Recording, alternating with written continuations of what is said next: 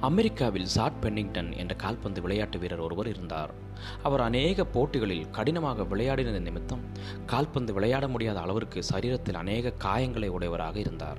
அவருக்கு ஏற்பட்ட காயங்களால் இருமுறை அவர் அறுவை சிகிச்சை செய்ய வேண்டியதாக இருந்தது.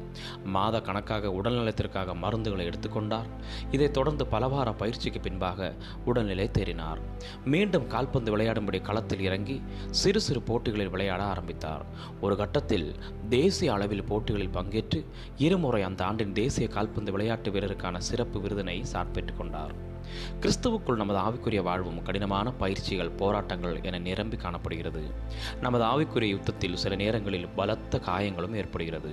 அது நாம் மீண்டும் எழும்ப முடியாத அளவிற்கு நம்மை பின்வாங்க செய்கிறது.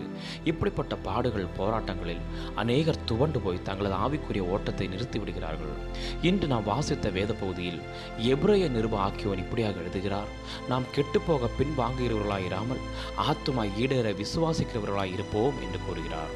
எலியா என்ற தீர்க்கதரிசி தன்னுடைய ஊழிய நாட்களில் சோர்ந்து போகும் பொழுது ஆண்டவர் அவரை தூதனை கொண்டு இவ்வாறாக பலப்படுத்தினார். எழுந்திருந்து போஜனம் பண்ணு நீ பண்ண வேண்டிய பிரயாணம் வெகு தூரம் என்றான். கிறிஸ்துவுக்குள் பிரியமானவர்களே இந்த செய்தியை கேட்கின்ற நீங்கள் உங்கள் ஓட்டத்தில் தடைபட்டு நிற்பவர்கள் என்றால் உங்கள் குறைகளையும் பலவீனங்களையும் ஆண்டவரிடம் அறிக்கையிடுங்கள். திறந்த மனதுடன் நீங்கள் ஆண்டவரிடம் பேசுங்கள்.